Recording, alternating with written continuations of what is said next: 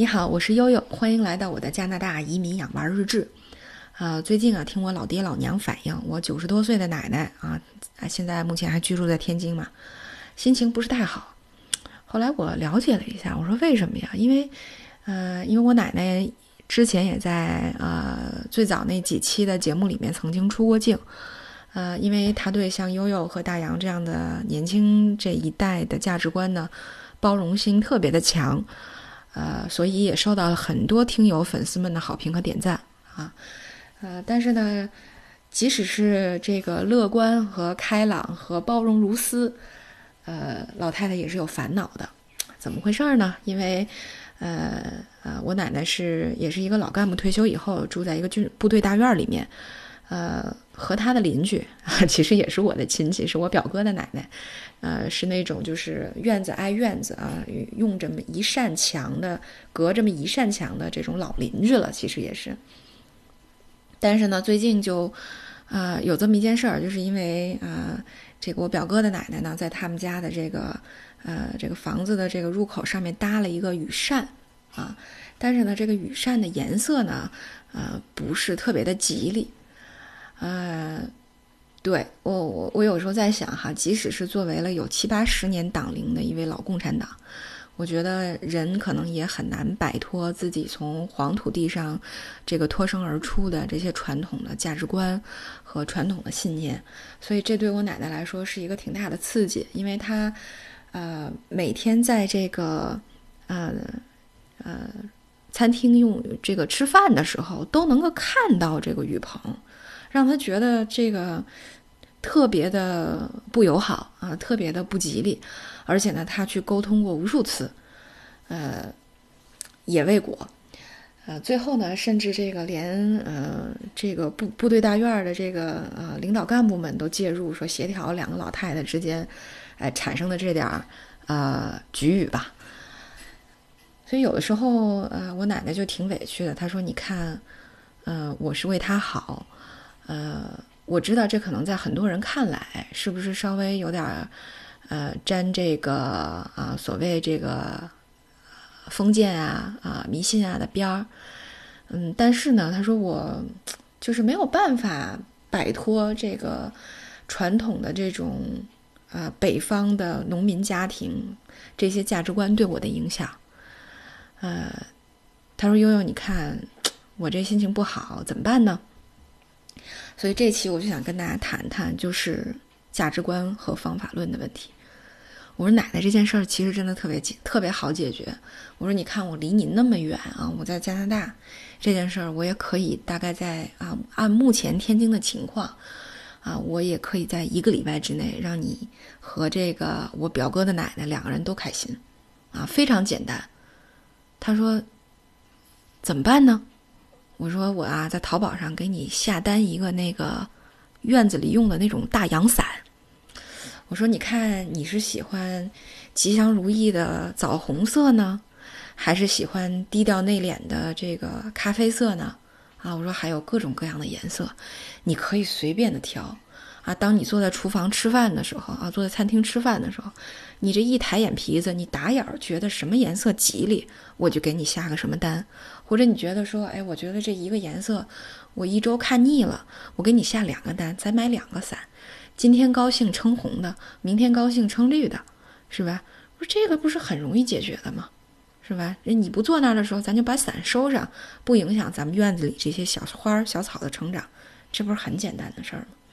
哎，我奶奶一听说，哎，这事儿靠谱啊，容易啊，是吧？行，那就这么办吧。啊，所以这个应该还在路上啊，这个大伞还没到。对，然后这件事儿呢，悠悠就拿出来教育了一下奥斯卡同学。我说：“奥斯卡同学，你这个遇到这个问题以后，呃，要是你，你怎么办呢？”他说：“那我得跟他们吵架去，这我这这这不能行，是吧？你不能，你比如说你在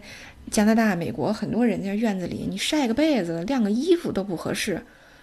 呃，更别说就是在自家的院子里晾衣服都不合适啊。这个补充一个信息点啊，就是美国现在已经有。”八个州允许在你自己家的院子里面这个晒被子、晾衣服了啊！这个原因是什么呢？因为如果一旦被 Google Map 拍到之后，你在院子里面这个晾衣服啊，造成了这个社区呃，很不规整，这个绿化面积好像有些瑕疵的这么一种观感以后，那你这个社区的房价会下降，所以大家对这个事儿是很反感的，啊，但是呢，经过有些州的老百姓们抗争啊，那么呃也可以啊，如自己的愿，在自己的领地上自由的晒被子。所以奥斯卡就觉得说说那不行，那得打是吧？这个为了这个社区大家共同都能够开心，这个事儿是要去抗争的，是要去说的。我说你说的对，没问题。我说但是对于一个九十多岁、一个八十多岁的老太太，你觉得这个事儿现实吗？对吧？你觉得这个事儿对他们的健康的损害多，啊，还是这个对所谓的这个社会公益的价值大？我说这个事儿你得产生一个平衡。所以呢，悠悠认为，在价值观和方法论之间，在一定的条件下，我愿意选择方法论。这就让悠悠回想起了原来还在这事业单位上班的时候，哈，我们的这个老板啊，中间呢去哈佛大学读了一年书，读了一个研究生回来，他当时在商学院，回来以后呢，就让各部门述职。呃，述职的主要内容就是你们工作的价值观和方法论啊，比如说这个投资部门的价值观应该是什么样的，方法论是什么样的。那么作为我们 HR 部门，那么价值观是什么样，方法论是什么样？一开始我觉得这事儿有点扯，但是后来在很多年的这个工作过程当中，我就觉得说，其实这个事儿特别理清思路。呃，于是悠悠在处理很多问题上，也是也是秉承着这样的一个。呃，这个价值观和方法论之间到底哪个重要啊？是不是捋清了价值观，马上就要把这个配套的方法论的东西拿出来，然后行动起来？呃，我我觉得在这个层面上，我的领导对我有很大的影响，让我成为了一个呃所谓的行动派，或者是说，因为我在呃 后来在工会工作，就成为了单位的一个平事儿小能手啊。现在也家里有什么事儿。呃，也基本上能够赶紧去平事儿，呃，因此呢，我也想把奥斯卡教育成一个这样的一个行动派。嗯，那么结合我们的节目来说，前两天呢，我有个听友，呃，在这个呃医学伦理的那那期节目底下问了一个问题，他说：“哎，当初悠悠你是为了呃外面更好的医疗服务和水平，带着家人去了加拿大，那么现在你是怎么想这个事情的？你有没有重新？”呃，考虑你的选择，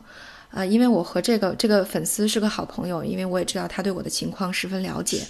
呃呃，所以我说，哎，我说你提了一个挺好的问题，因为有的时候我们看了很多负能量的东西之后，都免不了会问这样的问题，呃，但是呢，对于悠悠来说，我我当时回复的是说，我的想法总体上没变，呃，因为如果你横向的比较的话，加拿大毕竟是人口密度低呀，居住比较分散，比较好管理，比较容易防控风险。纵向来看呢，那那新冠肺炎这个疫情也只不过是很多年的这个时间纵轴上一个节点，或者有可能将来会成为几个节点，但它毕竟是节点。所以，如果和长期的这种医疗保健的这个呃收益来相权衡的话，呃，我认为呃依然这个我的评估还依然是比较良好、比较正向、比较积极的。所以我我我觉得呃。在回答的时候，我是说，我觉得想法没啥改变，但是实际上，在整个肺炎疫情爆出来的时候，呃，说句实话，悠悠没太多想这些事儿。比如说，我的选择是不是这样？呃，因为我觉得这个时候价值观不再重要了。就像我奶奶和我表哥的奶奶遇到的这个这个博弈是一样的。这个时候价值观，嗯，可能就略居其次。我觉得更重要的是方法论，所以我选择的是我的呃，我有朋友是做这个医疗检测试剂盒的，所以我就拿过来说，看看能不能在加拿大给他呃申请这个紧急的医疗设备的授权，然后让这个产品能够出口，能够卖到加拿大来，去解决真实的问题。嗯，所以可能有的时候，嗯嗯，特别是在这样。呃，两难的境地之中啊，包括现在悠悠也在投入这个医学伦理的一些研究和啊输出，其实都是在想说，当我觉得非常压抑的时候，当我觉得没有选择的时候，啊，我更多的选择就是啊，以我一己的微弱的力量行动起来吧。所以呃，在看了这个呃 One Word 的演唱会以后啊，我我依然觉得，呃，每一个个体其实都是一个闪光的节点啊，大家都可能通过呃各种各样的力量，呃，去用行动改变这个世界，让这个世界因我们的行动可能会产生不同，呃，这才是呃真正让我觉得这个世界有希望。呃，也是这个正能量的来源吧。所以今天呢，主要就是做一个这个，呃，这方面的这个感想哈，跟大家的分享。嗯，同时也感谢这个各位听友啊，包括呃团团圆圆，还有这个医生的朋友飞黄土木鳖啊，还有其他在和我私聊的朋友们各种各样的评论，也让我觉得收获到很多，非常感谢大家。今天就到这里了。